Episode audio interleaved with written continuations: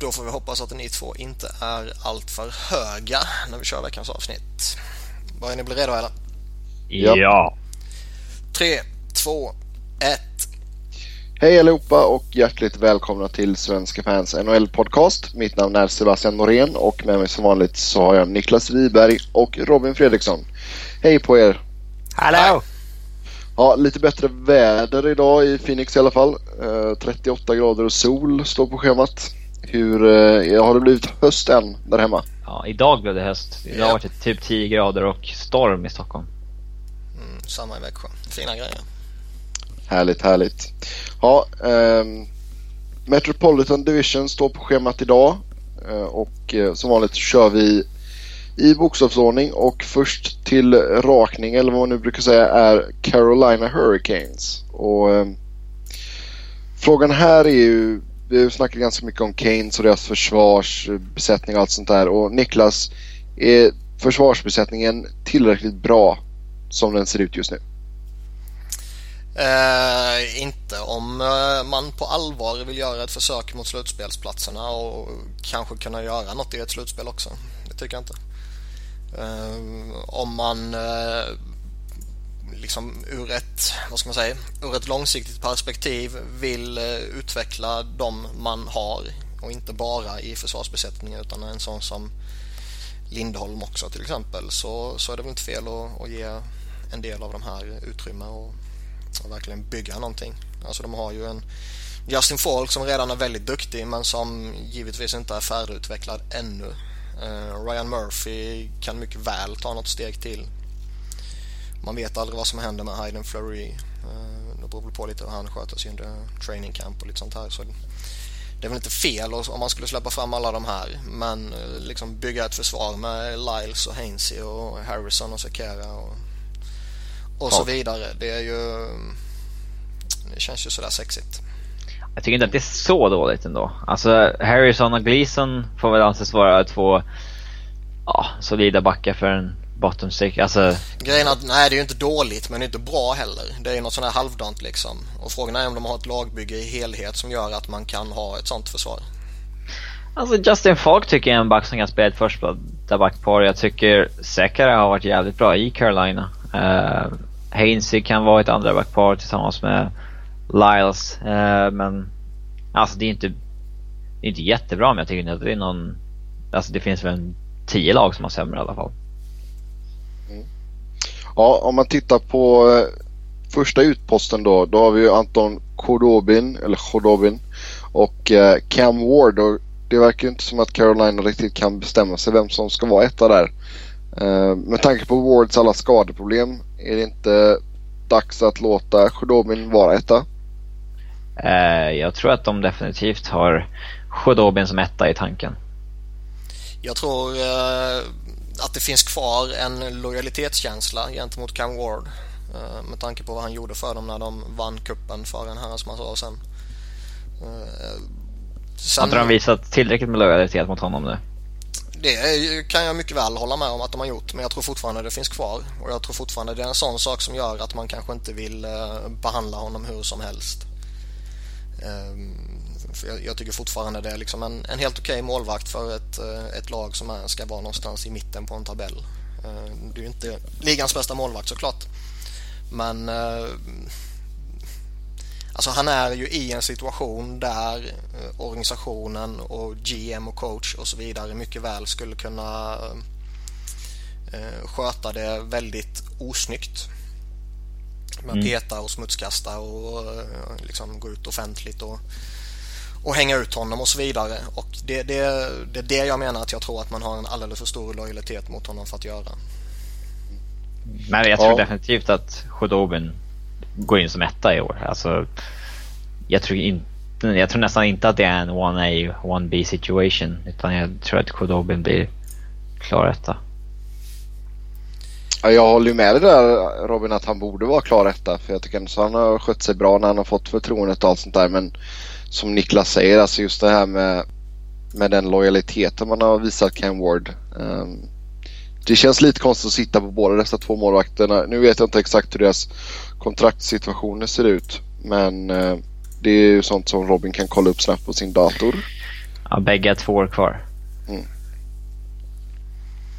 Det är ju det som gör att eh, Cam Ward sannolikt är kvar i organisationen också. Skulle han haft ett år kvar tror jag man skulle kunna hitta någon lösning i en trade. Mm. Mm. Alltså någonstans. Eh, det är ju ingen som letar målvakt så det är lite svårt. Men ja, med ett år kvar så går det ju oftast att få till någonting. Mm.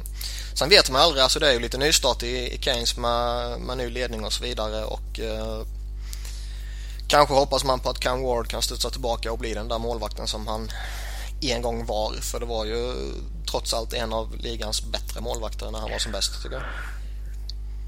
Mm, absolut. Uh, Märkliga sen... saker har hänt. Ja, det är klart det har. Alltså, alltså huvudpunkten för Ward är väl bara det att han måste hålla sig frisk. Det gör han har haft väldiga problem med. Mm. Uh, om vi tittar på forwardsidan då så leds man ju av Eric Stall. Och um, alltså tycker ni att Stall har levt upp till förväntningarna sedan han kom till Carolina? I, menar du Eric Stall eller? Ja, Eric Stall ja. Nej, vi ska prata om Jordan efter Eric. Ja. Det lät lite udda när du sa sen han kom till Carolina. Han har alltid varit i Carolina. Oavsett. Vi får ta det lugnt med Sebbe. Han är lite hög på medicin idag. ja, exakt. Eh, mm. Ja, men det, alltså Erik Stahl, det tycker jag är en okej okay första center. Alltså det, det, det tycker jag absolut att, att han är. Eh, men om problemet ligger hos honom eller om det ligger hos liksom resten av laget, det är svårt att, svårt att avgöra. Men jag tycker absolut inte att det är någon så här, ja. Nej, jag tycker liksom han har gjort det helt, han är en okej okay, första center att ha. Jag gillar honom och, och, så vidare men jag har ju svårt att se att han blir den här eh, liksom 40-målsskytten som han var för några år sedan. Um, och jag vet väl inte riktigt heller om han blir den här spelaren som, som ligger en bit över en poäng per match över en hel säsong. Jag kan se lite eh, som Ryan Getzlaff hade i honom. Att Ryan Getzlaff hade ju några år här på slutet innan Boudreau kom in där han gjorde en ja, 57 poäng, eh, strax över 70, strax under 70 någon säsong. Eh, framförallt säsongen 11-12 där han bara gjorde 57 poäng. Det, han kan studsa upp rätt rejält stad om det blir ett nytt spelsystem som passar honom och en liksom, coach som passar honom och ja, kedjekamrater och så vidare. Det är, det är upp till, ja, till ja, Bill Peters heter coachen va, i år, deras nya. Eh, att, ja, se om man kan få samma utveckling som Boudreau fick i, äh, Getzlaff. Nej, alltså det, jag tänkte på den alltså, sen han kom till Carolina också. Han var ju så draftad som nummer två overall. Jag tänkte liksom, har han, är han verkligen den här stjärn, superstjärnan? Ja, alltså han är ju... Alltså han, hans namn och hans rykte väger ju fortfarande väldigt tungt. Uh, han är fortfarande väldigt respekterad och jag menar även att han hade en, en liten uh, ja, sådär säsong så var det ju ändå ett namn för Kanadas OS-lag. Mm. Alltså han har ju han har ju levererat som en första center i hela karriären. Alltså det har han gjort även om man liksom något år så är det ja, 10 poäng för lite kanske och sådär. Han, han gjorde ju mer än en poäng per match under lockout-säsongen liksom. Ja, om vi tittar på en av hans brorsor då, Jordan Stahl. Eh, även han gick som nummer två. Eh, i, Fan vad fast, Ja, i 2006 års draft. Så gick Eric Johnson som etta. Eh, det var ett bra val. Eh, Tails som trea. Det var det mm. bästa valet. Men om vi, tittar, om vi tittar på Jordan då. Alltså han, han spelade ju tredje center ganska länge i Pittsburgh. Eh, ja. På grund av att de har Crosby och Malkin då. Eh, och har han lyckats ta ett step upp eh, och liksom blivit en ordentlig andra line center? Inte så tillvida att uh, han har ökat sin produktion. Han är ju fortfarande en uh, riktigt duktig defensiv center och där har han ju inte fått liksom, någon kritik överhuvudtaget i, i, i princip. Eh, så där är det ju inga problem. Där är han fortfarande samma spelare. Eh, däremot så hade man väl förväntningar och förhoppningar på att han i en lite större roll kanske och kanske lite mer offensiv ehm, offensivt utrymme kanske skulle ta ett litet steg till i sin produktion och kanske bli en, eh, en ja, 60 poängs spelare eller något sånt där. Och det har han ju inte lyckats med. Nej, eh, lockout-året där gjorde han ju 31 poäng på 48 matcher. Det är ändå det var en okej okay start rent poängmässigt. Eh, men eh, ja, i fjol att han inte ens gör en halv poäng per match, det var ju en klar missräkning. Han sitter ju på ett enormt kontrakt också i nästan 10 år till på 6 miljoner dollar i cap hit. Så att, eh, ja, men jag, jag, kan inte tänka mig att han gör en så svag säsong igen. Det, nej, det måste bli bättre än sådär. Det är, jag har svårt att se något annat. Eh, och jag tycker ju att de har ju komponenterna för att bygga en jäkligt stark topp 6 med Eric Stahl, Jordan Stahl som centrar och Alexander Semin med en av dem, Jeff Skinner med den andra. Och sen så hitta komplement som passar liksom i Nathan Gerby eller Jiri Tolusti. Ja, kanske Elias Lindholm på sikt. Utan det, det borde inte... Det borde gå att få ut en vettig topp 6 där, tycker jag. Mm. Problemet är väl inte att det finns, problem, alltså att det finns frågetecken i topp 6 utan det, där har det väl alltid sett på pappret eh, intressant ut. Eh, problemet Man inte presterar så bra. Nej, och problemet är väl vad som finns bakom dem också. Jag ser ju liksom en, ingen form av secondary scoring i laget till exempel. Nej, de har ju inte ens, de har ju knappt någon forward signade just nu heller. De, eh, ja, de har ju, ja, vad blir det? 11 eller någonting kontrakt på forwards just nu. Vi får se hur många som hänger kvar efter training camp. Viktor Rask kanske, eller dylikt. Men eh, de skulle behöva lite mera firepower där. Mm. Uh, de har ju även Jared Ståhl ska vi väl eh, tillägga också och han har ju inte direkt gjort något avtryck i NHL än. Han har väl spelat typ två matcher. Mm, brorsan som ingen känner till. Mm. Ja, vi får se. De hade väl varit sugna på att få över Mark också. Ja. Uh, Rangers är väl inte så jättesugna på att släppa honom antar jag. Uh, men överlag då, alltså är detta ett lag som kan utmana om en wildcard-plats? Alltså i, i grund och botten tror jag det är ett för svagt eh, lag. Samtidigt så har man genom åren sett att Carolina mycket väl kan få en, en sån här eh, lite smått galen säsong och göra det skitbra. Ehm, framförallt så är väl i princip allting möjligt i Eastern Conference. Mm. Ja, Eastern Conference. Det är svårt tippat i år. Uh, om vi går vidare då till Columbus Blue Jackets. Där är ju den stora snackisen självklart att Ryan Johansson fortfarande inte har skrivit på ett kontrakt. Och um, Niklas, kan du dra lite bakgrund till vilka siffror som har uh, diskuterats? Det har ju pratats lite om att eh, eh Columbus har erbjudit honom eh, ett tre, ja, tre olika förslag. Tre olika, ett tvåårskontrakt på 6 miljoner, ett sexårskontrakt på 32 och ett åttaårskontrakt på 46 miljoner. Och jag kan väl spontant tycka att eh, han gör helt rätt som inte tar något av de långa kontrakten. Um, för jag Alltså det finns jättemycket som talar för att han om kanske ett år, kanske två år, kanske tre år är betydligt bättre än eh, vad de där kontrakten skulle signalera om man säger så. Mm. Alltså det, det, argument, det argumentet kan jag köpa till fullo men jag tycker det är, det är jäkligt konstigt av hans agent att gå ut och snacka om att han ska ha liksom Taves Kane-pengar redan. Alltså, det är killens andra kontrakt. Han, är, han har haft en jätte, jättebra säsong. Alltså, potentialen finns där, det har vi alla sett. Men jag tycker liksom, ta det korta kontraktet, ta tvåårskontraktet då. Jag, menar, alltså, grejen inte... är, jag, jag, kan samtidigt, jag håller med det du säger. Han ska ju inte ha liksom Jonathan Taves pengar, inte alls. Men sen samtidigt ska jag tycka att en capita på 3 miljoner för honom är inte heller eh, liksom vad han är värd. Uh, ja men en bridge, vad fick Duchene i sin bridge till? Tre och en halv. Mm. Och jag menar Johansen, eh, det var ju för några år sedan så eh, han ska ju inte ha mindre än vad Duchene fick. Ah, men alltså, det, det är en så en situation som är svår att jämföra med någon annan för han hade ju verkligen inte visat ett skit för den här säsongen. Han hade nästan varit en, såg nästan ut som en bast inför den här säsongen. Ja, och petade i viktiga matcher till och från och lite sånt här. Så jag menar, ja, visst, och sen, och sen så en pangsäsong. Ingen så här stegrande utveckling alls utan en pangsäsong och såg inte alls bra ut innan det. Så det är svårt att veta.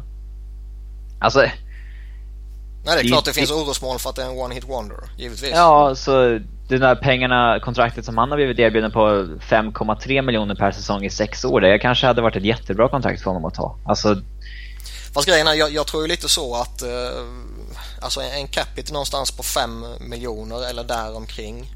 Även om han inte blir eh, den här superstjärnan som eh, han själv hoppas och tror att han kommer bli eller som han redan tror att han är så tror jag ju att eh, ge det två år så, så kommer han mycket väl vara en, en fem miljoner spelare även om han inte får den utvecklingen som, eh, som han hoppas på. Med tanke på vilka kontrakt som delas ut nu och med tanke på att man eh, eh liksom troligtvis kommer se en, en liknande utveckling under de närmsta två, tre åren som vi har sett de föregående två, tre åren på eh, hur stora kontrakt som delas ut och så vidare. Kan väl tillägga att eh, Johansson har samma agent som bland annat Cal Turris som eh, också höll ut när han var här i eh, Arizona. Det hade väl inget med pengar att göra? Ja, det hade väl både med pengar och uh, att han inte riktigt trivdes. Så där blev det ju en... Uh, En, en riktig soppa till slut. Um, så det är ju inget nytt för den här agenten att, att hålla ut sina klienter i alla fall. Um, men alltså jag, jag tycker alltså det, det är lätt för oss att sitta så här bara ah, du ska ta det kontraktet, du ska ta det kontraktet. Men jag menar om man känner att han är, kommer bli så pass bra ta en bridge, en bridge deal på typ 3-3,5 någonting och visa att du ska ha det stora kontraktet. Alltså det är ju, ju få bridge deals som har delats ut över 3 miljoner. Liksom, mm. Man signar ju inte en bridge deal på 4,5 i dagens NHL. Det gör man ju inte. Eh, Nej, alltså, då, blir det ju ingen bridge deal på det sättet. Utan då, då blir det ju mer ett riktigt kontrakt. Mm. Om man ska särskilja på två lite flummiga begrepp. Ja, men det, de borde väl kunna enas om liksom signa ett år på tre och en halv eller någonting. Fan chansen att visa liksom att kommer upp i 30 mål igen, då är det klart att du ska ha ditt stora kontrakt. Eh, eller ja, han har ju fått erbjudanden om stora kontrakt också, men ja. Nej, det är klart, det... Eh, jag, jag, jag, tror väl det kommer sluta med ett ettårskontrakt eller kanske ett tvåårskontrakt. Uh, det intressanta här är ju inte om de kommer enas eller ej, för jag är helt övertygad om att de kommer enas. Utan det intressanta ja. är ju vad det landar på. Och hur lång tid det tar. Jag tror inte ett dugg på att han skulle gå till KL. Nej, det tror jag inte på. Och eh, liksom det, det, skulle det vara aktuellt så um, känns det någonstans som att det redan skulle blivit av i så fall. Um, däremot så som sagt, jag, jag tror mycket väl det kan gå en bit in på säsongen innan de är överens. Och det tror jag ju skadar Columbus mer än det skadar Johansson. Ja, fast det är klart att det skadar ju säkert Johansson också. För jag menar, vi såg ju när Drew Doughty höll ut och kom tillbaka. Det tog ju ändå så ja, en månad eller någonting tills han var tillbaka i ordentlig form. Det är mycket möjligt men eh, är han väl tillbaka så kommer han spela ju. Mm. Så där ser inte mm. jag några jätteproblem för honom utan eh, jag, jag tror snarare att Columbus Alltså de, de har ju inget, jag, jag, tycker inte de har ett lag där de bara så här kan undvara sina bästa spelare. Nej, absolut det är, en, det är en sak om, om ligans bättre lag, alltså ta Boston till exempel. De sitter ju i en annan situation där de kan spela lite hårt med Tory Krug och, och Smith till exempel. Mm. Fortfarande inget offersheet på dem, synd. Tydligen får de inte offersheetas. De får inte offersheetas tydligen. Ja. På grund av äh, ålder och grejer. Eh, det finns ju lite regler kring det där också. Om man är offersheet ja. Available eller inte. Ja, okej, okay, okej. Okay. Tråkigt. Ja, om vi släpper Johansson här lite då. Om vi tittar på resten av forwardsuppsidan. Eh, intressant. Simon Hjalmarsson skrev kontrakt med, Colum med Columbus. Vad ser, ni, vad ser ni? Hur passar han in i detta laget? Men det är väl en okej spelare för att ha i någon av de lägre kedjorna. Eh, jag tycker han framåt slutet har visat att han är en, en riktigt bra SHL-spelare och en riktigt bra SHL-spelare om han är redo att ta en mindre roll i, eh, i liksom lite mer oglamorös omgivning så, så tror jag mycket väl att han kommer göra det bra där. Mm. Det finns ju möjligheter. muskler va? Nej, det vet inte fan. Är rätt stor och stark kille. Men det är... det är ju en, Spelar man i Columbus så finns det ju en möjlighet att gå upp i kedjan också. Det finns ju ingen så tydlig topp 6 man måste slå sig in i. Alltså det, det är nej, nej, nej, platserna där uppe. Ja, verkligen. Så det, jag tror det mycket väl kan bli... Alltså det, det är inte ett dumt val att gå dit för att få speltid och få liksom exponering och så vidare. Nej. Mm, sen eh, Niklas lilla älskling Scott Hartnell har ju anslutit också. Kommer detta göra succé i eh, Blue Jackets omklädningsrum? Ja, i omklädningsrummet och utanför arenan och med supportrarna och välgörenhetssaker och allt sånt där kommer han göra toksuccé. För han är jätteomtyckt och jätteviktig ur den aspekten. Eh, så där är det inga problem. Det är ju, ur den synvinkeln är det en fantastisk värvning. Däremot så mm. finns det ju frågetecken kring hans spel på isen numera. Där skridskoåkningen är lite sådär och där han hans beslutsfattande går att ifrågasätta. Eh, och eh, som de flesta powerforwardsen så börjar han ju lite fysiskt tackla av också tycker jag. Så långsiktigt finns det definitivt eh, ett orosmoment med honom. Sen tror jag väl inte att man kommer ha några problem med honom under de kanske två, tre första åren här. Sen, ja, vad, vad har ni mer att säga om deras forwardsuppsättning? Jag kan ju nämna några namn här. Boone Jenner till exempel, spännande spelare. Grymt rolig spelare att titta på. Sen eh, Nathan Horton. Tror ni han kan få ett eh, uppsving? Han hade väl lite problem med skador och sådär förra året. Mm. Ja, det tror jag definitivt. Jag, jag, tror väl, alltså grejen är att de har ju, de har, om man ska hårdra det och generalisera lite så har de ju väldigt många komplementspelare. Och väldigt många, eh, liksom, alltså stor djup stort djup på det sättet men de har ju väldigt liten spets och väldigt få sådana här spelare som verkligen kan gå in och bära en första kedja. Och det är väl det som kanske gör att uh, de kommer vara lite på gränsen mot att ta sig till slutspel eller precis missa slutspel tror jag. Ja, man gjorde ju ett tappert försök förra säsongen när man tog sig till slutspel och fick möta Pittsburgh. Ja, de gjorde det jättebra ju. Ja. Om vi tittar på backsidan då. Um, får uh, Tim Eriksson äntligen chansen? Mm, nej. Just, just nu på backsidan så är det ju Eriksson, Jack Johnson, Ryan Murray, Dalton Prout, David Savard, Fedor Tutin och James Wisniewski. Ja, jag har svårt att tro att han ska... Alltså han är i sjunde eh, kanske i dagsläget Mm. back. Eh, ja, vi får se. Jag vet inte om de kommer... De bör ju signa några backar till också. För lite depth. Eh, ja. Eh, men ja, vi får se. Jag tror det. Alltså, han har ju haft lite otur till liksom, mig, att han alltid hamnat i... Ja, där det har varit ganska mycket bra backar. Eh, men det är väl på tiden att han slår sig in. Kan jag tycka. Han börjar bli lite gammal nu. Ja, 23 bast. 23. Mm. Det är lite på gränsen nu liksom. Antingen får man en NHL-karriär eller så blir det liksom KHL. Ja. Ja, och sen eh, längst bak så är det ju självklart Sergej Bobrovski som är första valet. Um, hade en grym säsong när han kom över från uh, Philadelphia och uh, spelade bra förra säsongen också. Uh, sådär i slutspelet men kan eh, Bobrovski komma upp till eh, Vesna Trophy-nivå igen? Man ska väl aldrig eh, undervärdera en spelare som går in på sista året på ett kontrakt. Det är ju trots allt det som driver spelare. Eh, så jag tror mycket väl han kan fortsätta på det han har visat och uppenbarligen så trivs han ju i laget och liksom bekväm i det spelet de spelar.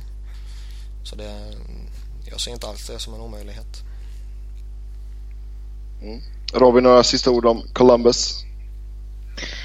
Nej, alltså de får ju jäkligt svårt att eh, kampera om en slutspelsplats tror jag. Just på grund av konkurrensen i Metropolitan. Eh, man behövt någonting riktigt vasst till för att kunna kanske utmana. Eh, tror jag. Eh, vi får se om Alexander Wennbeck kommer spela med ja, NHL-laget i år eller inte. Han verkar ju vara en av de som har gjort det bra på försäsongen så att vi får se. Yes, då går vi vidare till New Jersey Devils och... Eh, The Devils! Ja, det måste väl vara ett av de lagen med hög, högst snittålder i ligan. Ja. Ja, det känns det väl som. Men den evigt unge Jaromir Jagr leder laget igen. Han är kung. Det är, det är fan imponerande vad han kan fortsätta. Jag var ju, när Philadelphia släppte honom för att han ville ha lite för mycket så tyckte jag ju det var rätt beslut för det, det kändes som att ja, han började få lite ljumskproblem och han missade lite matcher här och där och var tvungen att bryta matcher och, och liksom det kändes som att ska man lägga så stora pengar på en så gammal spelare som börjar få ljumskproblem och missa matcher här och där och ändå hade en, en framträdande roll så tyckte jag ändå det var rätt att släppa honom. Men han har ju visat att uh, han kan ju fortfarande spela topp 6 i vilket lag som helst i princip utan problem. Mm. Mm, nej, det är kul att se. Det är levande legend självklart. Uh, om vi tittar på någon av de lite yngre förmågorna då så är det, alltså vi snackade lite om Tim Eriksson innan, alltså är det, är det ett make or break year för Adam Larsson också? Han är ju lite yngre i och för sig. Ja, det är han väl, men framförallt så alltså kalla det make or break tycker jag inte för jag tycker inte att han har fått den här chansen som, som man ska ge en, en spelare som gick så pass tidigt och som ändå har en sån talang. Nej. Victor Hedman fick chansen, han nötte honom på länge liksom. Men mm. när Adam Larsson inte dominerade sitt första år när han var 18-19 så verkar de liksom ha slängt bak honom rätt rejält i hierarkin. Lite för mycket. Ja, han är en av få yngre backar de har i alla fall i A-truppen eller vad man ska säga. Um, man har gärna Bryce Salvador sitter på sina fina 38 år där. Sitt läcker 37. Ja, nej, det är klart försvarsbesättningen är väl lite sådär. Uh, framförallt när man tittar på vilka spelare de tog in på Trout-kontrakt också. Mm. Om, om de faktiskt hoppas att någon av alla de där, eh, Kabeli och Komisarek och och Totoro, och Fodotenko och Gomes som de plockade in om de liksom förväntar sig att, att det där ska vara förstärkningar så alltså, då känns det som att man är snett ute. Ja, det är svårt att säga här. Alltså det är, en sak som jag tror i alla fall är riktigt bra det är ju att Corey Schneider får vara ohotad etta och att man eh, inte behöver ha någon kontrovers där med Martin Brodeur. Mm, det håller jag med om. Det, det, det, är liksom, det, det är som upplagt för eh, intressekonflikt och lojalitetskänslor och så vidare. Även här, så vi pratade lite med om Cam Ward tidigare, så är det ju ännu tydligare och ännu värre med New Jersey och Martin Brodeur. Eh, och skulle han hitta något annat lag så kommer det vara liksom samma grej där. Så fort eh, första målvakten börjar vackla så kommer det ju direkt liksom okej okay, nu har Martin Brodeur som backup. Nu är det fan dags att rida honom. Mm. Trots att han egentligen är rätt kass numera. Så har han fortfarande, namnet väger fortfarande tungt ju. Absolut. Ja, eh, om vi tittar här då, alltså spetskompetensen. Vi säger att Jagr leder laget, eh, 42 år ung. Eh, känns väl som att detta är ett lag som kommer göra scoring by committee, som man brukar säga. Alltså jag, jag tycker de ser, de ser Visst, de är ålderstigna och de ser lite sådär, eh, eller lite, de ser jävligt osexiga ut på pappret. Men eh, jag tycker ändå någonstans ser det ändå liksom lite intressant och lite spännande ut för de har ju ett grymt djup. Mm. Eh, och de har, de har trots allt bra toppspelare. Patrik Elias är ju fortfarande väldigt, väldigt duktig. Mike Camilleri tycker jag är en riktigt bra värvning även om kontraktet kanske är något år för långt. Liksom Adam Henrique bör kunna bli någonting tycker man. Uh, Jäger pratade vi om och sen har de liksom en hel drös med sådana här uh, liksom helt okej okay spelare. Liksom Ryan Clough, kommer han uh, hålla sig frisk och, och kan nå en, en viss del av det han visade tidigare så är det en, en helt okej okay spelare även om kontraktet är galet. Uh, Michael Ryder är inte dålig, Tomoroto är inte helkass liksom och Damian Brunner är fortfarande en, en spelare som kan vara ordinarie och så vidare. Och sen har de några sådana här projekt som Martin Havlat till exempel. Så jag tycker ändå det finns det finns ett djup som gör att man inte kan räkna bort New Jersey. Mm. jag håller med dig där. Um, om vi går tillbaka lite snabbt till de spelarna som de bjöd in här då till campen. Um, vilka tror ni kan få ett kontrakt här?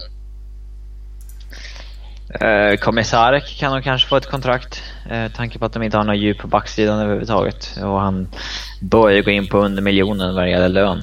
Så mm. att...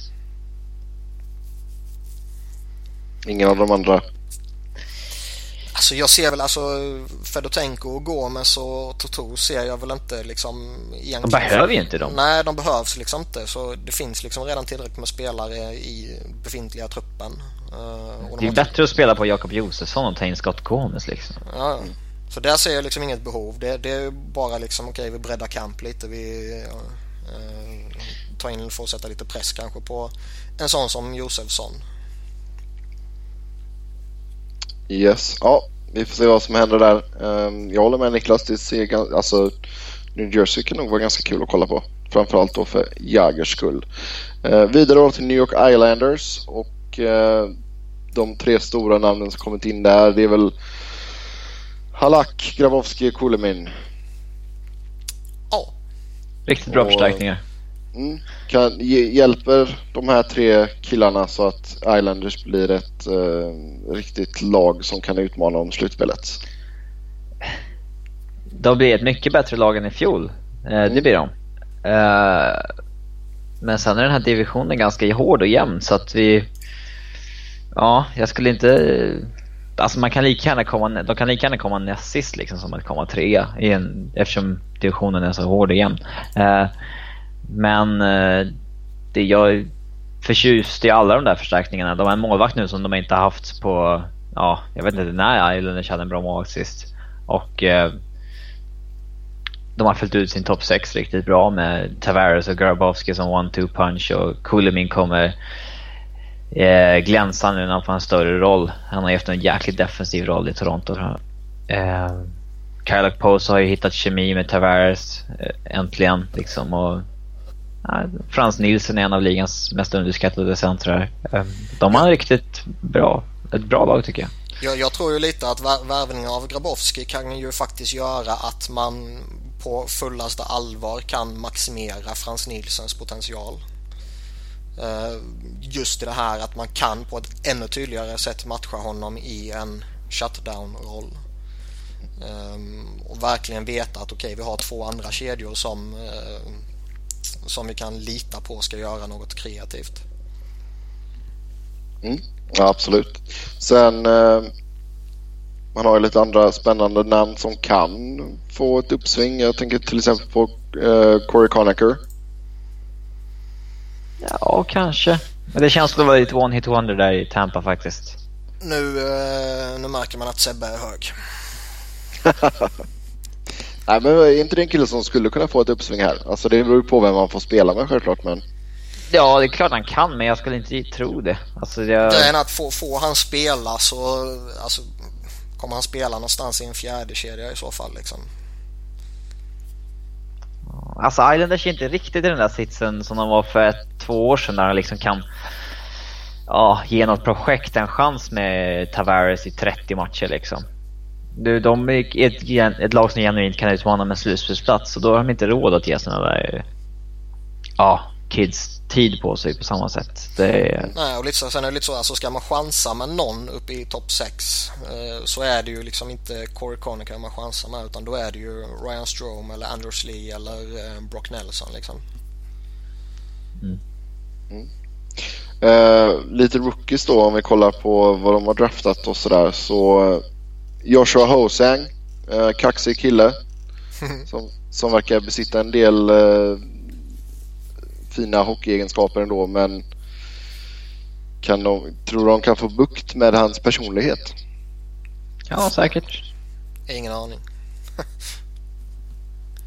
Det känns som att eh, Griffin Reinhardt är ett eh, intressantare namn att titta på i eh, liksom i dagsläget med tanke på att han eh, bör väl ha en viss chans att kunna spela NHL den här säsongen.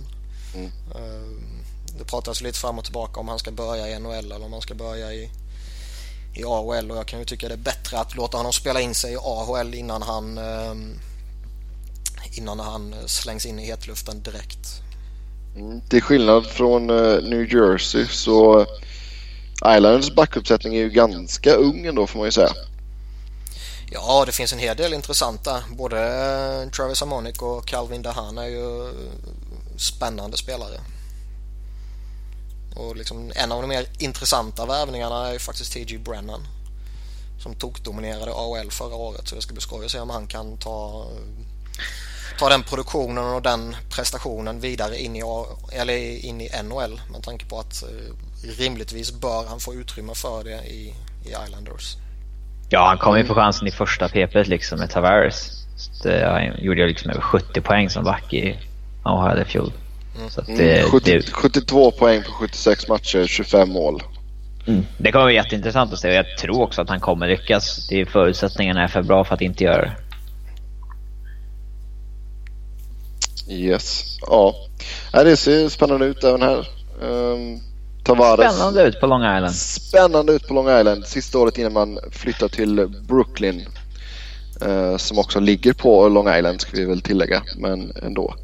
Um, men alltså uh, nyckeln här är ju självklart att Tavares får vara frisk och att han fortsätter att vara i den fina formen han har visat förut.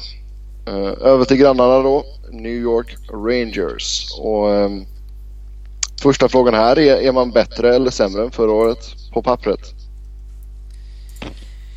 Jag skulle säga att man är eh, snäppet sämre. Eh, man tappar en del viktiga spelare i, i, sitt, i sitt djup vilket ändå var liksom, det var ju det som tog Rangers hela vägen till final. Eh, det var inte så att det var en första kedja som bar eh, laget eller Henrik Lundqvist som bara var helt eh, outstanding. Eh, utan det var ju verkligen djupet och laget som tog Rangers hela vägen. Eh, där tycker jag man har blivit sämre. Jag tycker man har gjort en del eh, märkliga värvningar i en sån som Tanner Glass som vi har pratat om lite tidigare till exempel. Och Liz Stempniak ser jag väl liksom inte... Ja, vad fan är det liksom? Eh, Dan Boyle, han kommer säkert göra någon nytta i powerplay men det är ett nedköp från eh, Strålman. Definitivt. Alltså jag... Jag liksom... Jag, jag, jag har svår, fortfarande svårt att liksom begripa hur, hur det här laget tog sig till final i fjol. Uh, men det är ju... De har ju kvar nyckelspelarna från det laget och... Uh, ja, alltså det är klart att med tanke på hur svag östra divisionen, alltså Eastern är så är det klart att man kan ta sig till final igen. Men... Um, uh, nej, alltså jag skulle inte satsa mina pengar på det här laget. Nej, det hoppas jag. Det vore smutsigt om du gör det. Mm. Mm. Ja, alltså. Henrik Lundqvist självklart jättebra målvakt, en av de bästa. Helt okej. Okay. Ryan McDonough. Uh, antar vi att han kommer bli ny kapten för detta laget? Ja. Jag vet inte. Ja, det är väl kan inte helt... San... Kan väl bli San Louis också, eller? Ja, det beror, på, det beror på lite vilken väg man vill gå känns det som. Eh, uh, McDonough tror jag väl är den, den långsiktiga ledaren men kanske vill man skola in honom i rollen uh, liksom ytterligare något år och då kan man mycket väl slänga på det på St. Louis till exempel. Mm. Tre spelare som imponerade på mig förra säsongen i Rangers förutom ja, de självklara namnen var ju Karl Hagelin och Mats Zuccarello tillsammans med Chris Kreider när han kom tillbaka där. Är detta de tre killarna som ska liksom börja ta över lite tillsammans med Derek Stepan och, och verkligen få detta laget att ta ett steg framåt? Ja, det är ju det som behövs. Man kan ju inte... Eh, man har ju sett att man inte kan lita på Rick Nash på, på det sättet som lönekuvertet säger att man kan lita på honom. Eh, och man kan ju inte i all evighet lita på en 39-årig Martin St. Louis. Så det är klart att de, de lite yngre behöver ju så sakteliga ta över det här laget. Sen tror jag fortfarande att man denna säsongen kan rida på att Martin St. Louis bär laget till exempel eh, och sen stöttas upp av de här unga. Men eh, St. Louis är ju inget långsiktigt projekt. Mm. Robin, några mer kommentarer om Rangers? Nej, jag, jag, tror inte så bra på det här laget.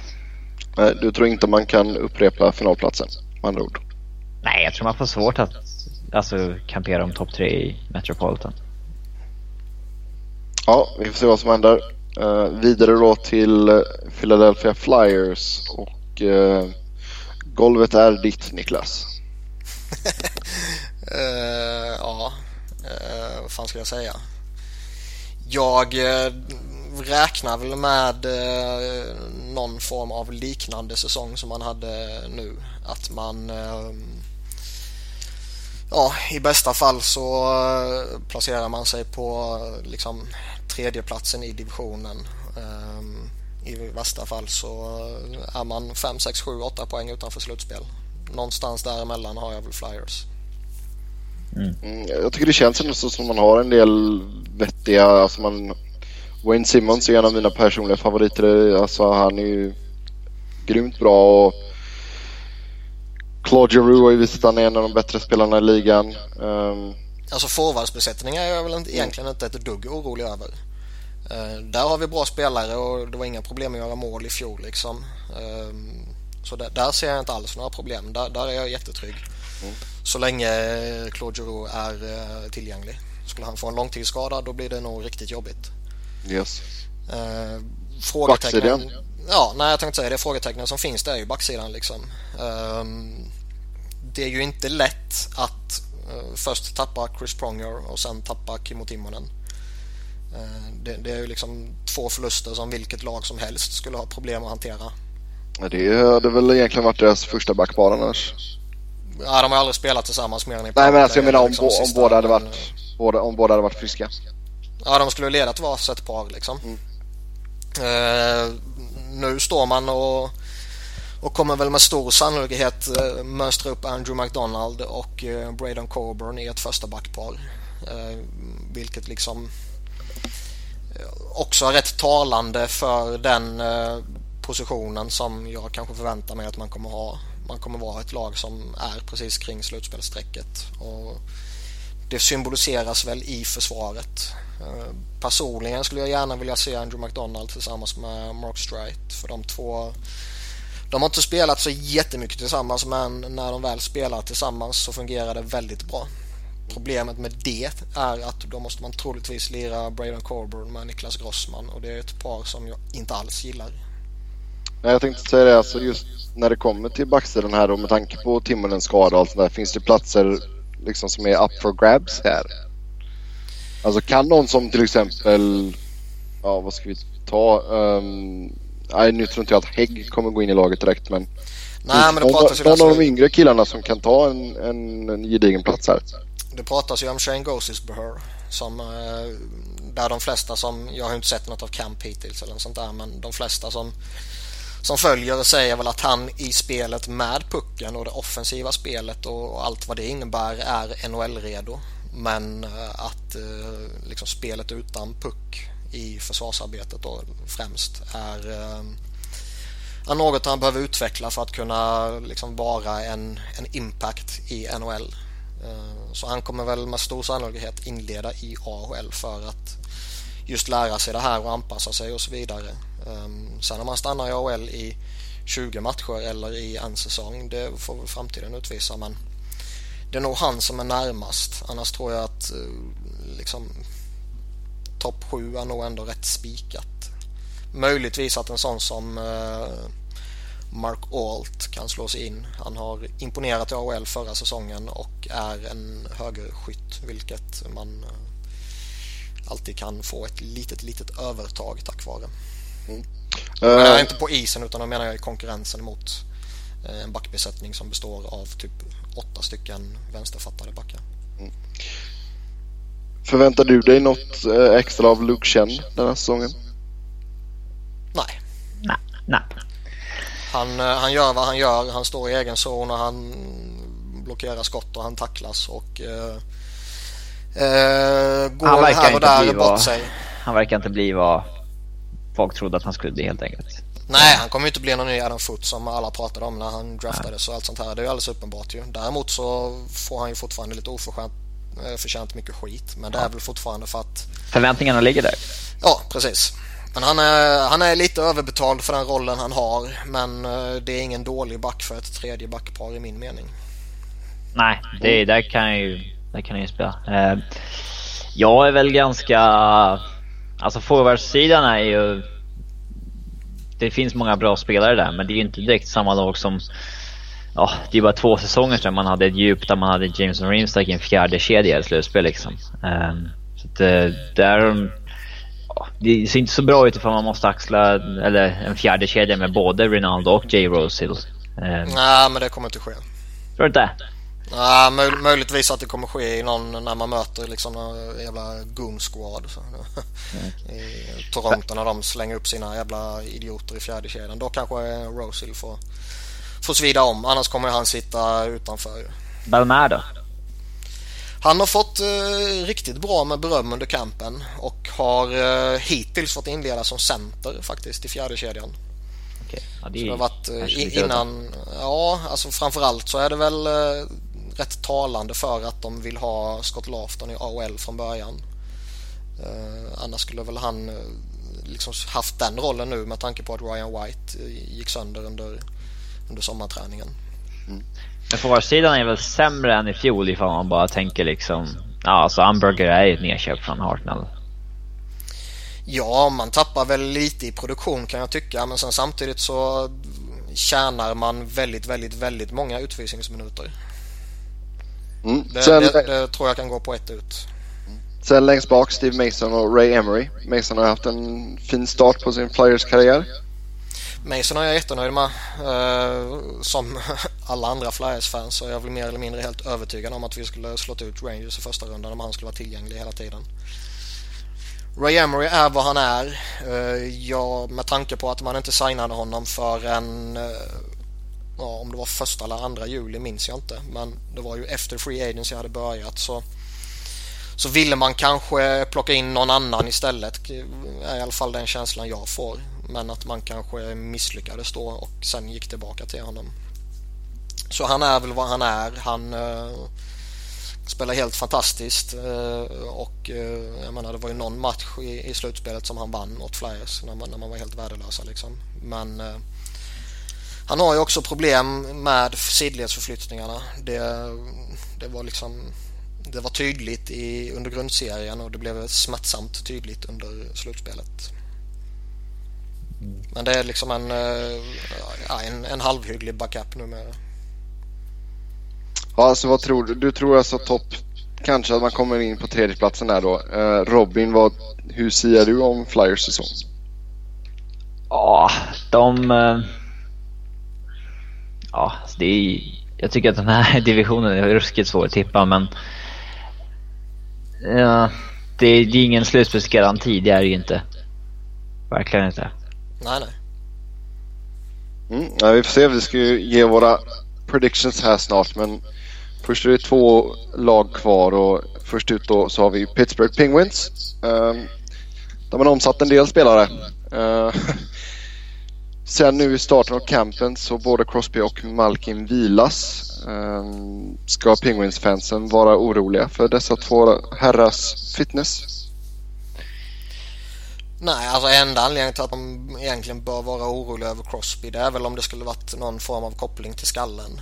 Men nu verkar det vara om det är en baksida eller en ljumske eller något sånt där och bara lite, han har varit med på träningar och lite sånt här så det är väl bara liksom en liten förslitningsskada eller något sånt där så det är inget allvarligt. Så det, det, det, det, är nog någonting, det är nog en situation som eh, rätt många skulle vilja eh, överanalysera. Men det är alltid roligt. Ja, det är skitskoj framförallt när det kommer till Pittsburgh. Eh, så jag, jag skulle jättegärna sitta och säga att ja, men det är säkert en, en, en skada som kommer att hålla Crosby borta i 30, 40, 50 matcher. Men det, det har jag svårt att se. Om vi tittar på deras off-season då, alltså som sagt en del rotation bland spelarna och eh, man ledning. gjorde sig av, och ledning, ja, absolut. Man gjorde sig av med James Neal, eh, Patrik Hörnqvist kommer in istället. Kommer Hörnqvist få det här jättelyftet som man får genom att spela bredvid Crosby eller Malkin? Alltså rent talangmässigt så tycker jag inte att han har liksom 40 mål i sig. Det, det har han liksom inte. Men samtidigt, så han gjorde över 30 en gång, eller över två kanske det var, i ett Nashville som spelade liksom Barry Trotz hockey och han hade Mike Fisher bredvid sig som center. Så att, ja, på det sättet så låter det ju fullt rimligt att han ska ta ett steg och ligga liksom, alltså inte mot 40 men i alla fall liksom kontinuerligt över 30. Mm. Eh, det ska i alla fall bli sjukt spännande att se honom där. Och, alltså, Pittsburgh är ju kanske ett av de mest intressanta lagen att följa den här säsongen med tanke på ändringarna de gjort som på deras GM-position, coaching-position och i laget med en sån som Hörnqvist. Det, det ska bli riktigt, riktigt intressant att följa. Hör, Hörnqvist kan vara en bra pickup för folk i fantasyhockeyn i år. Ja, verkligen. Det verkar väl som att man ska spela med Malkin. Eh, det är väl det snacket som går. Kommer bli sjukt viktig, eller inte sjukt viktig, man kommer få mycket poäng i deras powerplay. Det, Om man väl... får spela i powerplay? ja. Alltså i första uppställningen menar jag. Ja, det, det beror lite på vad för liksom powerplay de vill mönstra, men jag, han kommer ju i alla fall ha en eh, jag vet inte om de kommer spela Malkin och Crosby ihop i powerplay. Uh, det tror jag nog. Det verkar så. Det är så de har gjort hittills tror jag. Då bör de ju sätta Hörnqvist i en roll framför mål och ja, Kunitz är väl på planen också och sen Letang som ankare. Um, man tycker det. det, men man vet aldrig. Helt plötsligt slänger de in uh, Ehoff. Dupuy. Ja, nej, det också. Men helt plötsligt kanske de ska ha både Letang och Ehoff eller Paul Martin på en på en backplats till exempel. Jag... De bör ju kunna mönstra två powerplay faktiskt. Alltså de bör kanske dela upp Malkin och Crosby. Och... Alltså det är ju ganska bra att ha, jag menar Crosby och Letang i det första och sen Malkin och Eroff i det andra. Nu har ja, faktiskt... verkligen. Personligen nu... skulle jag hellre vilja, alltså jag vill ju hellre, jag tror att de kommer spela med Crosby och Malkin tillsammans. Eh, jag tror inte man kommer sära på dem med tanke på att man eh, har spelat dem tillsammans så mycket tidigare i powerplay. Men personligen skulle jag hellre ha Christian Ehrhoff som ankare i, i powerplay än Chris Letang. Mm. Sen har de ju Olli Mata också som kan spela powerplay. Um, alltså, aj, nu tycker jag att Pittsburgh bör satsa på att skapa ett större one-two punch i sitt powerplay istället för att satsa allt på ett kort. Uh, för de har uh, pusselbitarna för mm, Jag är helt enig, men jag tror inte man kommer göra det. Mm, nej, vi får se. Um, just nu så ser det ut som att man har 12 forwards under kontrakt. Um, förväntar ni er att man gör något tillägg där? Man plockar in Dan Carcillo på Trout och det är väl inte helt orimligt att man plockar upp honom också. Um, han är, det är som vi har sagt tidigare, han är ju eh, liksom han är oberäknelig. Ena matchen kan han mycket väl gå in och vinna med ett matchavgörande mål. Nästa match kan han mycket väl dra på sig en jävligt korkad utvisning och fem minuters eh, powerplay för motståndarna och så vidare. Eh, så han, det, är ju en, det är ju farligt att spela honom på det sättet. Eh, men jag tror mycket väl att man kan överväga att ta in honom. Man verkar ju vilja bli en goon squad igen ju. Mm. Eh, om vi tittar på backsidan då. Uh, man tappade ju bland annat Niskanen under offseason. Man plockade in Christian Ehrhoff. Uh, så just nu så sitter man på Chris Letang, Paul Martin, Christian Ehrhoff, Rob Scuderi, Simon Dupree, Olimata och Robert Bertuzzo. Jag tycker försvaret ser bättre ut nu. Visst, man tappar Niskanen och Orpik. Det är två man tappar och man tar bara in Christian Ehrhoff. Men, eh, han är den bästa av de tre. Han är den överlägset bästa av de tre och jag tror han kommer lyfta det där försvarsspelet otroligt mycket och man har fortfarande liksom Olli Mäta om inte han går in i en sophomore slump och beroende på hur det går med hans rehabilitering efter axeloperationen så, så finns det liksom stora möjligheter att han tar ytterligare ett steg fram. Eh, samma sak med Simon Depré liksom och de har ytterligare unga backar på gång underifrån som får jättemycket beröm och jättegoda omdömen. En sån som Scott Harrington till exempel. Eller Derek Poirot. Mm. Brian Eller Filip Samuelsson. Mm. Ja, de har alltid haft mycket prospects, Pittsburgh. Eh, trots att de draftar sent. Mm. Uh, om vi tittar då på ombygget som han har gjort här. Lyckades uh, Rutherford med vad han planerade? På vad han planerade. Eh, vet vi inte riktigt faktiskt. Men Ja, alltså det är ett intressant lag de går in i säsongen med. Det är det absolut. Um, det återstår väl att se ifall Hörnqvist mot Neil-traden faktiskt var ja, bra. Det, det, det är ju faktiskt högst osäkert. Men, man, man, kan väl säga som så att jag tycker att deras djup och framförallt då tredje fjärde kedjan är betydligt bättre än vad det var förra året. Så där har man ju verkligen åtgärdat ett, ett stort problem. Eh, men är det men är det värt att nedgradera från Neil till Hörnqvist för att få in en Nick Spaling? Nej, jag tänkte säga det liksom att problemet som fortfarande finns är ju kanske att Crosby Malkin egentligen inte har de, de kedjekamraterna som, eh, eh, som de egentligen borde ha och som andra lag lyckas skaffa till sina eh, toppcentra. Mm. Det är svårt när man investerar så fruktansvärt mycket pengar i två spelare, men ja. Ja. Mm, ja, vi får se. Um, hade varit kul att få se de har ju en av spelarna med det längsta namnet tror jag i ligan. Pierre-Luc Letourneau LeBlond. Mm, blondinen. Mm, han fick eh, en match förra året i, i Pittsburgh. Så eh, kan vi se ifall vi kan se honom igen. Det har varit kul. Nej, han är skräp. Han, han är dålig på riktigt.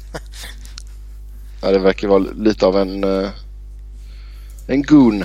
Ja, det är det jag säger. De bara samlar på sig en massa sådana. Får det ens plats på tröjan? L'Eternal LeBlond. Ja då. Mm, nej, vi får se. Det är som sagt spännande att se Pittsburgh. Um, sista grejen med Pittsburgh då. Uh, är detta sista året vi ser Mark-André Fleury i Penguins-tröjan? Jag tror att det beror lite på hur det går för honom i år. Faktiskt. Eh, men jag tror att han kommer göra det bra. Ja, jag, jag har inga, så jag tror säkert att han kommer bra under grundserien men sen är det ju det här med slutspelet. Man känner väl inget större förtroende för honom men eh, samtidigt så har han ju för mycket talang i kroppen för att man inte ska hysa förhoppningar. Mm.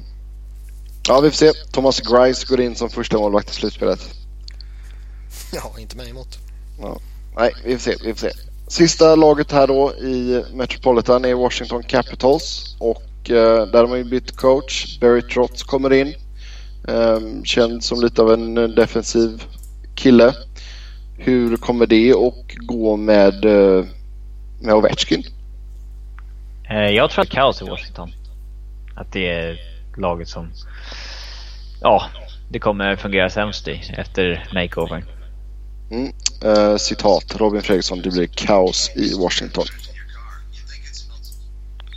Ja, varför inte?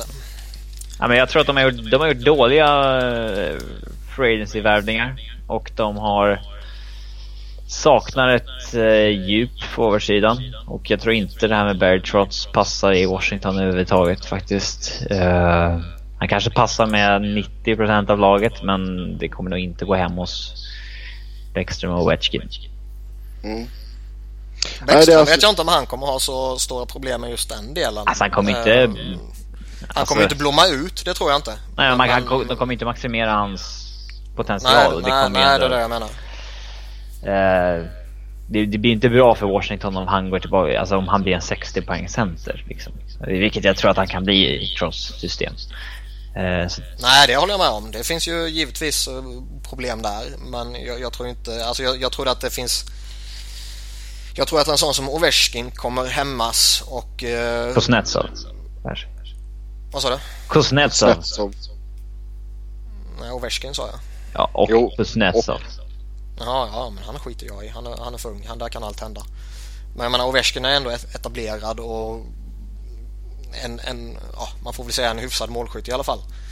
Eh, så där, där tror jag mycket väl att han kan hämmas av den här eh, som jag förmodar att Barry Trotz kommer införa mer eh, konservativa och defensiva läggningen. En sån som Niklas Bäckström tror jag ändå är en så pass klok center och så pass eh, välskolad att han eh, inte kommer ha några problem att anpassa sig i ett sånt system. Sen är det klart att eh, siffrorna kan minska. Mm. Ja men lite ja, som typ Sedinarna i Vancouver. Att det är inte något de liksom... De börjar inte öppet gnälla om det men tydligt att de inte passar så bra i det. Ja, något sånt. Ja, hur tror ni han kommer formera första kedjan här då? Bäckström och sen Ovechkin som höger eller vänsterforward? Jag skulle ju själv lira honom till vänster. Och sen slänga in vem på höger? Ja, eh, jag tror att långsiktigt så skulle en sån som Tom Wilson vara väldigt spännande att se i en sån roll. Men han har visat noll offensiv hittills. Ja, jag tänkte säga det. Han har visat väldigt lite men han har också haft en begränsad roll hittills. Eh, kanske lite för tidigt att slänga in honom där och förvänta sig det. Eh, alltså i övrigt, jag, jag tycker det... De har ingen bra forwardsuppsättning alltså. De saknar Nej. mycket djup. Det... Nej, och framförallt saknar jag... Alltså man, man kan snickra ihop vett, en vettig andra kedja. Man kan snickra ihop en, en helt okej okay tredje kedja. Men jag saknar liksom ett, ett uttalat komplement till första kedjan. Oavsett om du slänger in Ovechkin till vänster eller till höger så ser jag liksom inte någon som verkligen eh, passar in riktigt bra med de två. Alltså Troy Brower eller Joel Ward på högerkanten känns ju bara eh. Och liksom slänga in en Marcus Johansson på vänsterkanten tycker jag inte heller känns så jättesexigt och Brooks Lage är ju ja, det skulle vara mer eller mindre in, eh, sönderkörd. Det skulle ju vara någon slängde in Kuznetsov där. Det är väl... Eh, det skulle ju vara intressant. Det skulle vara intressant men då är det ju verkligen run and gun hockey som ska spelas. Ja, när den kedjan in i alla fall. Ja. Mm. Uh, ser ni att någon av deras rookies tar en plats? Ja, ingen jättekoll på vilka deras rookies är, men om man tänker på Burakovsky så nej, det tror jag inte. Uh... Kuznetsov kommer väl lira, definitivt. Om du fortfarande räknar han som rookie. Uh, ja, det får vi nästan göra. Han gör det officiellt, men jag vet mm. inte hur du tänker när du är hög på medicin. jo, han får räknas. Ja. uh, om vi tittar på backsidan då. Uh, där tog man in Niskanen och gav han bra med pengar och Brooks Orpik fick också bra betalt. Hur ser du att man formerar sin backsida denna säsongen? Ja du, det är lite svårt att veta med tanke på att det, det, känns som att deras värdering av Mike Green kan vara lite hur som helst. Eh, vill man fortfarande bygga någonting med honom eller har man plockat in Matt Niskanen för att man ska peta ner Mike Green ett eller två pinnhål i hierarkin liksom. Så det, där blir väldigt intressant att, att följa. Um, för man signar ju inte Niskanen på ett sånt kontrakt och liksom utan att ge honom en framträdande roll. Nej. Och då har ju liksom John Carlson och Carl Alsner som är på tok för bra för att ha en begränsad roll i det här laget. Mm. Så det är liksom, jag, jag tycker ju Niskanen och Carlson är liksom det är de två man ska bygga något med på högersidan. Och Mike Green kommer hamna lite i, i kläm. Mm. Jag skulle inte alls bli förvånad om han tradas uh, under säsongen. Nej, det kommer han förmodligen bli. Han kommer inte resigna där. Ehm, det, det, tror jag inte. Ehm, ja, men det, jag skulle väl spela Carl Alster med Karlsson i första paret, Orpik och Niskanen i andra paret, Green i sista paret och sen så spelar han ja, mer eller mindre nonstop i powerplay. Mm. Ja, vi får se. Och sen längst bak då, Braden Holtby blir väl etta antar jag. Sen är det väl eh, Justin Peters eller Philip Grubauer som tar hand om andra spaden. Ja, jag tycker man gör rätt som eh, väldigt aktivt här i alla fall uppfattar jag det som. Att man ger eh, förtroendet till Holtby. Det vart ju ett jävla hoppande fram och tillbaka tidigare. Vilket jag inte tror är bra för så pass unga målvakter. Eh, jag tror kanske att lite äldre veteraner kan hantera det på ett annat sätt. Men eh, i den fasen i sin karriär så tror jag det är mer utvecklande att få eh, förtroende och få spela. Och man vet att okej, okay, då ska jag den här och kanske nästa match så kommer jag sitta utanför i fem matcher. Mm, det är sant. Uh, Justin Peters känns väl som det hetare alternativet till att ta andra spaden på grund av Grubauers unga ålder. Ja, han kommer säkert sitta där och det är väl en eh, om en, en osexig men så är det ändå en halvhygglig backup. Mm. Ja, vi får se här hur det kommer gå här. Alltså, jag tror också att det kan bli lite problem med tanke på Trots eh, filosofi och hur det gick förra gången man hade en riktigt defensiv coach. Då var inte Ovechkin jätteglad direkt. Alltså han... Jag tror att det är lite överdrivet att han skulle liksom göra uppror direkt men alltså... Han verkar ju ha svårt att kombinera två, två roller liksom. Antingen så får han spela running gun style och göra 50 poäng, eller 50 mål. Eller så ja, spelar han på dess tvåvägshockey liksom, men då blir det 30 mål från honom. Och då får man liksom inte gnälla på produktionen. Utan det, är liksom, det är liksom antingen eller. Man får välja och jag tror inte att... Skulle jag haft Ovechkin i mitt lagbygge så skulle jag inte liksom försökt hålla tillbaka honom utan jag skulle gett han fria tyglar. Eh, om jag var GM och jag skulle anställt en coach därefter. Ja, jag håller helt med. Um, och som du sa, det hade varit jäkligt spännande att se Kuznetsov uppe i en första kedja med Ovechkin och Bäckström. Eh, då var vi klara med Metropolitan. Vi ska göra vår lilla prediction och eh, Niklas, du får äran att börja. Ja, jag ser väl Pittsburgh som rätt tydliga eh, favoriter här. Och jag tror inte jag är ensam om det i och för sig. Däremot så tror jag väl att Rangers kommer plocka andra platsen.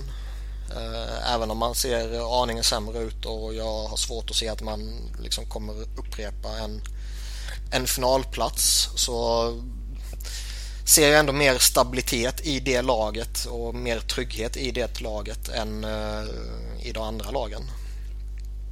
Sen är det ju, som vi varit inne på detta avsnittet, det är skitsvårt och därefter. Det kan ju bli allt ifrån Philadelphia ner till Islanders liksom. Uh, om man tittar på hur tabellen såg ut förra säsongen. Mm. Uh, så verkligen alla lag kan ju verkligen plocka tredje, tredjeplatsen.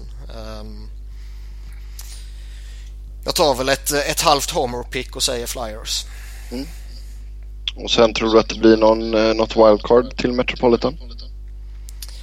Ja, det är jag väl rätt övertygad om. Jag har ju svårt, tror jag, att se att uh, Atlantic tar båda. Jag skulle väl inte se det som uteslutet att de tar en. Jag skulle nog säga att bägge hamnar i Metropolitan om jag får gissa. Jag tror det lutar åt det också men eh, jag vill väl inte räkna ut ett sånt lag som Detroit trots allt. Nej, de har ju eh, både Florida och Buffalo i sin division så de kommer ju ta mycket poäng eh, internt så att säga. Eh, så att, mm.